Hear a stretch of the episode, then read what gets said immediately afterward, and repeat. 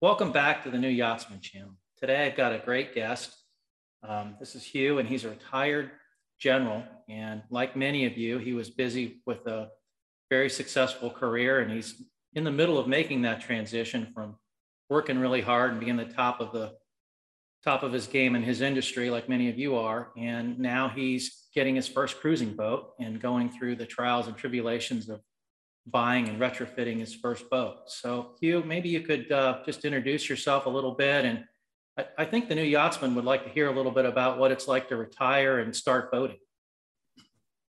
Thanks very much, Bill. It's uh, a pleasure to be here today. And uh, uh hopefully, uh, we'll have some conversation that'll be of use to people that, like me, wish I had listened to somebody else before I bought my boat.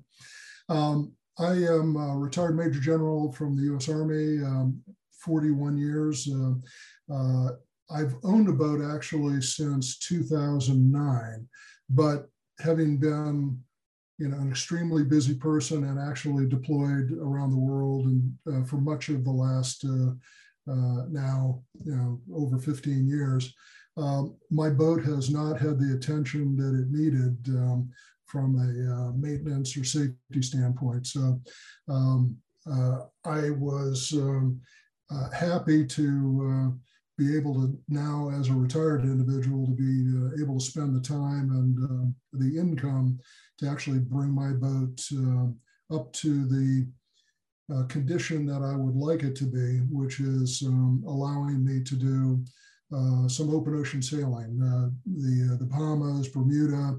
I'd like to get over to uh, Europe and potentially further afield as well. What did you find it was like when you were first looking for a boat? Did you kind of have an idea of, you know, you wanted this size range and this type of vessel before you started, or were you just starting from the beginning? Well, we had a previous boat, a, a 26 foot um, uh, boat that was actually a custom made one uh, from the 60s. Uh, had spent a lot of time on that, had a lot of fun with it, uh, spent more money on it than it was worth. Uh, but our two kids were growing. And uh, at that point, um, for us to be more comfortable and be able to go further afield, we decided to buy a, we, we, you know, we went from a 26 foot boat up to a 42 foot uh, Hunter Passage. Uh, for us, that decision was based on we started an internet search like many people do. We, um, we, we had particular boats that looked great um, on the internet. Um, and then we started the process of actually uh, talking to uh, uh, yacht brokers and trying to find out if we could get onto a boat and take a look at it. That was a fascinating step. So going from a, the way a boat, boat looks um, you know, on the internet uh, for the advertisements and the way it looks in person is a big difference. Now, I had the benefit of having owned a boat for about, um, uh, you know, 15 years uh, prior to purchasing a large boat. Uh, but even with that, I can't claim to be any kind of an expert at all. I mean, I, yeah, I could sail up and down the coast of the US and even single handed uh, on occasion, but I was still kind of a novice in many ways, and I learned uh, usually by making mistakes um, of a variety of sorts. Uh, thankfully, nothing that ever got me into too much trouble. But uh, yeah, so trying to trying to figure out what a large boat um, you know can do for you, should do for you. Uh, what is uh, what is a safe boat? What's a well built well built boat? Um, what uh, what are the conditions that you need to be looking for? There's an awful lot that I frankly was absolutely ignorant about. You know, I wish I could do go back in time and uh, be able to tell my earlier self uh, what I know now after having spent many years fixing the boat that I've got, and particularly a lot just recently. So, would you advise people maybe instead of buying a boat that is a good deal and needs a lot of work, maybe you're better off putting a little more money into it, buying something that's a little more ready to go. Is that kind of what your experience has been? so oddly, I, I often tell people because they'll, you know, they'll, they'll, see pictures of my boat or get on it and, you know, oh, that's wonderful. I'd love to own a boat too. And, you know, the advice I give them is I say one of two things either buy a boat that's in relatively new condition uh, so you don't inherit problems. Um, you know, you can you can grow your own problems as you go along and learn from that, uh, or actually look into uh, just renting a boat. Uh, you know, fly down to the Caribbean or to Greece or someplace and rent a boat for two weeks and then turn it in when you're done. Either one of those is a better solution than buying um, an older boat uh, and trying to fix it. Now, I say that having done it twice myself. Uh, it takes a lot of time, a lot of energy, and a lot of money to repair an older boat. You can do it, and it is a labor of love. And many people actually do that with their eyes wide open. You know, they truly want to rescue, you know, particularly if you've got a boat that has particularly good bones to it, uh, the hull is sound, um, you know, and you're willing to spend money, you know, fixing all the fiberglass, fixing all the rigging, replacing engines, all the plumbing and electrical, you know, all your instrumentation. And if you're willing to do all of that, you know, you're looking at, you know, perhaps upwards of $100,000 for a large boat to be able to undertake something like that, uh, or even more. Um, so yeah, I uh, I recommend uh, going for something a little newer rather than a little older. Um, you know, although you'll learn a lot, um, there's a lot of a lot of expense there. I imagine uh, being retired and being a go-go guy, and then thinking you're going to go off sailing. That the time is really valuable as well. There's, I know that there's just there's no making the boatyard do it fast. It takes what it takes, and there's no way around. Yeah, absolutely. I've just finished uh, on my refit. Um, I uh, stripped the hull down uh, because of uh, blisters. Um, you know, I had been in the water for the last four years in New York Harbor, uh, so completely uh, refiberglass and filled, uh, you know, the hull and repainted. did all the top sides, repainted that. Um, looks very nice. Came out well. All my through hulls were, were replaced. Um, I replaced my shaft um, and strut. replaced all the standing rigging uh, put in a, inner, a, a, removable inner forestay so that I won't ever have the problem that I had before. Um, new winches, uh, all new spinnaker rigging, a new diesel generator, a new wind generator, uh, fixed all my fiberglass chips and crack repair, engine service, new inverter, charger, uh, new water maker, uh, and all of that, uh, you know, just uh, since last June. Uh, I am really looking forward to taking all of that. And I think it's next week I'll be able to push off from the dock and actually go sailing with this thing again. That's great. You have a lot of family that you plan to cruise with, some or friends that are going to go with you? You know, lots of friends who are willing to do, uh, you know, the, the, for me, it's about a 72, 75 hour run down to the Bahamas. So it's a pretty easy sail, you know, just due south from where I'm, uh, you know, uh, living in North Carolina. Um, it's, um, I think, really um, uh, easy to find somebody who's willing to do a short sail of, you know, three or four days.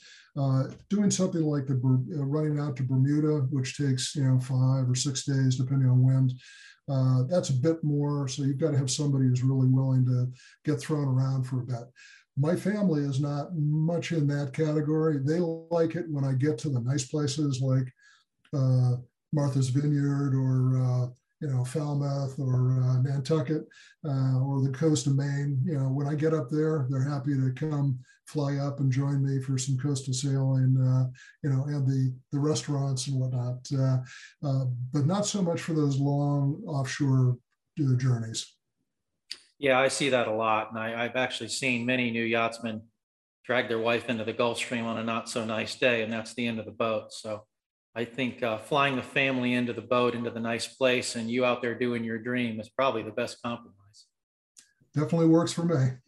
So um, you, you mentioned maybe um, even crossing the Atlantic. Are you thinking of doing some real extended voyages as well? I am. Uh, you know, I've worked. So one of the good things about taking a, an older boat and really doing a serious refit to it is um, I'm now intimately familiar with this thing from, I mean, I pulled the keel off of this thing previously and rebedded it. So uh, there's not much on this boat that has not been uh, seriously redone.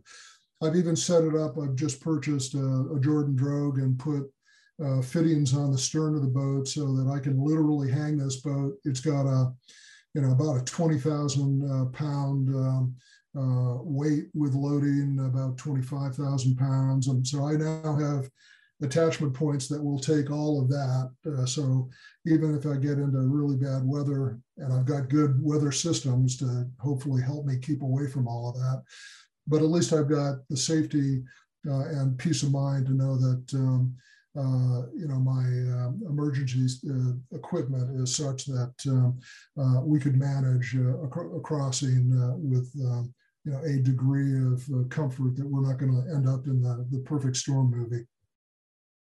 Did COVID play a big factor in you know how long it took to get your boat repaired? Do you think it would have been better in normal times? Uh, yeah, I believe it did. Um, you know, I've watched uh, the like many people, the supply chain has uh, really slowed down. I mean, the, the reason that I'm not sailing my boat now is that I'm I was waiting on a a, a generator bracket um, that um, normally I would think would be pretty easy to get from the manufacturer. Uh, it took four months uh, you know, just for one part, and we just couldn't use the boat until, you know, the generator was finished. I wasn't going to sail off and try to fix it myself. Uh, that's just one thing. Uh, there are all kinds of parts that just, um, uh, as an example, you know, I was putting uh, much stronger cleats on the uh, stern of the boat. And you couldn't get from the normal manufacturers the cleats that I wanted um, in stainless steel. So I ended up having to have those fabricated from, you know, pieces of um, uh, uh, prop shaft um, with st stainless steel bar uh, put together, pacified, and then all ground down. So custom made um, stainless steel uh, cleats are uh, are, are, an example of not being able to get the supply chain to work for you for stuff that you would normally order and get within a month or so. I, I was getting the trim pieces for, I, I, replaced all the all the hatches and ports on the boat. And you know, that plastic trim piece that goes on the inside of these things, you'd think you just order that. Now that's a that's a three to four month wait to get the manufacturer to provide those things. They just showed up in the mail last week. Yeah, it's amazing how the, the smallest thing can hold up your project. So let's say it's a year from now or two years from now. Do you picture the boat having a kind of a home base, or are you just going to move the boat around um, and just cruise the world? So my plan is to uh, stay based at least for the you know the next call the next five years uh, out of uh, the southern part of North Carolina. Uh, it's a pretty good location for a variety of reasons, uh, not the least of which you can you got a lot of places you can go. Um, I, I do have um, the idea that I, have got some friends that I've worked in when I worked for the United Nations um, over the last five years uh, down in South America who have invited me to visit in uh, Brazil uh, and uh, Uruguay. Uh, it, I think it'd be kind of cool to take a run down there, although I realize that's a long way with some interesting wind uh, patterns as well but it would be an awful lot of fun. And I definitely would love to go uh, do the jump to Bermuda, uh, the Portuguese Azores, from there up to uh, Ireland. Uh, I'd even like to do the Loch Ness Canal, go through Scotland. Uh, that looked like it would be a lot of fun. Jump over uh, into the Baltic, um, maybe um, uh, you know, do Denmark and come back through the Kiel Canal, go down into the Mediterranean, uh, then go back across, uh, uh, you know, the, the standard way, go to Tenerife or, um, uh, you know, you can go from a variety of places, jump off and go down to the Southern Caribbean and go back. I can do all of that Atlantic run in about nine months if I time it right. Um, I think that'd be an awful lot of fun. And I, I think I can find people to do uh, you know, uh, either through friends or through crew finding uh, websites, see what I can do about getting people to do the little chunks of that. You know, the long ones are going uh, from the Canaries to the Southern Caribbean, uh, and then you know those those two week jumps across the Northern Atlantic um, or Mid Atlantic. Uh, you know, those are those will be a little ch more challenging, and you definitely have to have people that either are quite adventuresome or have got the experience, or better yet, both. Great. Great. Well, thanks. That was very helpful. I think the new yachtsmen will enjoy hearing, you know, your your story and maybe it'll encourage some others to actually get out there and do it. Um, thank you, everyone. Uh, please like and subscribe if you found this interesting, and you can send both of us questions down below.